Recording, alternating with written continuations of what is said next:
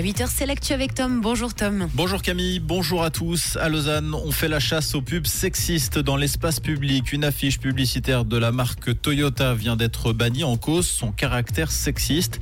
Sur cette affiche, on y voit une femme adossée à une voiture avec une robe laissant échapper sa jambe. Selon la commission consultative sur les procédés de réclame à caractère sexiste, cette affiche contribue à donner une impression sexualisée du corps de cette personne. La municipalité s'est donc conformée à l'avis publié mardi par la commission cantonale. Les dernières affiches de la marque japonaise ont été retirées hier. À Vevey, de nouveaux logements pourraient voir le jour au nord-ouest de la ville. La municipalité a fait savoir qu'elle souhaitait faire l'acquisition d'un terrain appartenant actuellement à l'entreprise Nestlé, parcelle actuellement utilisée comme parking, mais qui pourrait prochainement se transformer en une zone d'utilité publique. La multinationale aurait accepté l'offre de la ville. Dernière étape, la validation ce soir par le conseil communal d'un crédit de 11,5 millions de francs. Les équipes d'extraction toujours à pied d'œuvre dans le tunnel du Gothard pour dégager le train de marchandises accidenté. Il y a près d'un mois, le train a déraillé 15 km après son entrée dans le tunnel. 16 wagons sur 30 sont sortis des rails. 22 ont déjà été extraits selon les CFF. Les travaux d'évacuation doivent durer jusqu'à la fin septembre. La remise en état des voies pourrait prendre en revanche plusieurs mois, notamment pour remplacer les 7 km de lignes endommagées.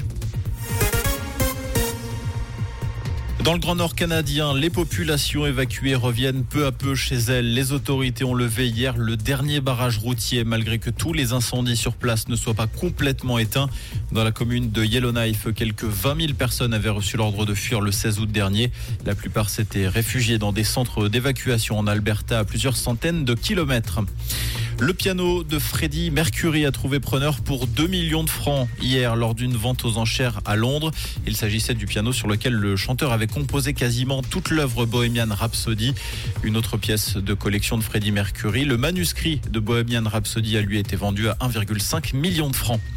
Un mot de sport et de tennis pour terminer. Les demi-finales de l'US Open sont connues. La première opposera Novak Djokovic à l'invité surprise de cette édition, l'américain Ben Shelton. L'autre rencontre mettra aux prises Daniel Medvedev au numéro 1 mondial Carlos Alcaraz qui s'est facilement débarrassé cette nuit en 3-7 de l'allemand Alexander Zverev. Comprendre ce qui se passe en Suisse romande et dans le monde, c'est aussi sur Rouge. Rouge Côté ciel ce jeudi, les températures restent chaudes pour la saison et le ciel bien dégagé. On attend 30 degrés au meilleur de la journée à Vendœuvre et à Lancy avec des rafales de vent qui font du bien. On respire un petit peu. Pensez tout de même à bien protéger votre peau, c'est important hein, contre le soleil.